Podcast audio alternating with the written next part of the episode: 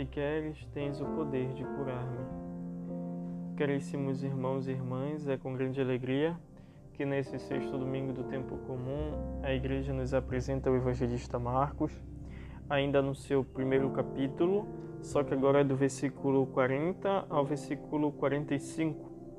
E logo no primeiro versículo nós observamos um leproso que se aproxima de Jesus e que de joelhos ele suplica pela sua cura. A lepra é uma doença de pele que para os judeus fazia que, que suas vítimas se tornassem impuras e também impossibilitadas de participar da vida litúrgica de Israel. Na antiga aliança, essa impureza ritualística era considerada contagiosa e que também podia infectar qualquer pessoa que entrasse em contato com ela. Portanto, os leprosos eram isolados da sociedade, a fim de que se manifestassem separados, aqueles que eram limpos daqueles que eram impuros. Jesus ultrapassa essa fronteira quando toca no leproso. Enquanto os outros seriam contaminados por esse toque, ele, por sua vez, vence a impureza com o maior poder de sua santidade.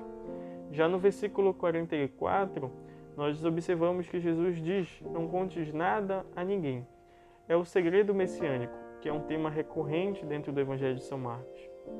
Jesus ordena frequentemente aos homens e também ao demônio para que esconda a sua identidade como Messias. O primeiro ponto é o seguinte: Jesus queria evitar qualquer repercussão sensacionalista que acabaria por retratá-lo como mais um taumaturgo, que é um, um operador de milagres. A divulgação de seus milagres por meio do falatório acarreta o perigo de que esses rumores começariam a distorcer os milagres de sua mensagem salvífica. O segundo, ele queria deixar de lado qualquer expectativa popular de que o Messias seria um líder político e militar. O terceiro ponto, ele não queria despertar a ira de seus inimigos antes do tempo previsto de sua paixão. E mais à frente, quase no último versículo, ele diz ao leproso: Vai, mostra-te ao sacerdote. Pela lei mosaica, era necessário que os sacerdotes, levitas, e inspecionasse os leprosos e determinassem sua condição como puro ou impuro. Aprovado como puro, os indivíduos então deveriam oferecer sacrifícios no templo para ser devidamente reintegrado à comunidade religiosa de Israel.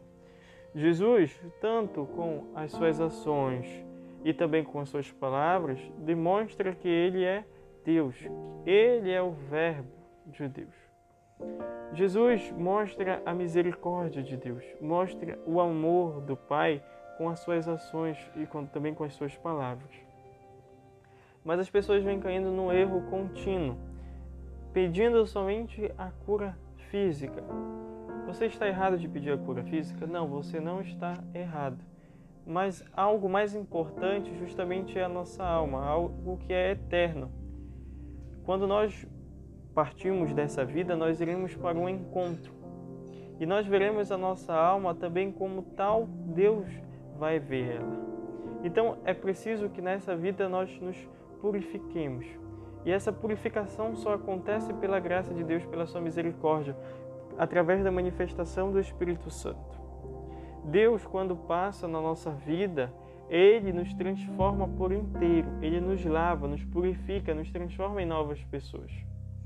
Fazendo uma comparação, quando nós estamos sujos, nós nos lavamos. E as pessoas vêm caindo no relativismo total hoje, esquecendo da sua alma. Já estamos entrando num tempo quaresmal. É bom fazermos uma análise de nossas ações. Será que os meus atos não têm desagradado a Deus? É bom pedir a graça do arrependimento. É bom pedir a graça do Espírito Santo e é bom retornar ao sacramento da confissão. O sacramento da confissão é justamente a misericórdia de Deus que passa sobre a nossa alma e nos lava, nos purifica, nos faz novas pessoas, nos dá a graça de comungar do Cristo, do próprio Jesus na Eucaristia. Então é bom nós fazermos essa análise. É bom nós também sairmos desses pensamentos de somente ficar pedindo as curas físicas enquanto a nossa alma está suja, está ali sendo desvalorizada muitas vezes. É preciso dar um valor a nossa alma. Ela é eterna, nós somos passageiros aqui nessa terra. Nós estamos apenas de passagem e um dia nós iremos para o encontro com o próprio Deus. E eu vos deixo essa pergunta: como está a sua vida? Como está a sua caminhada?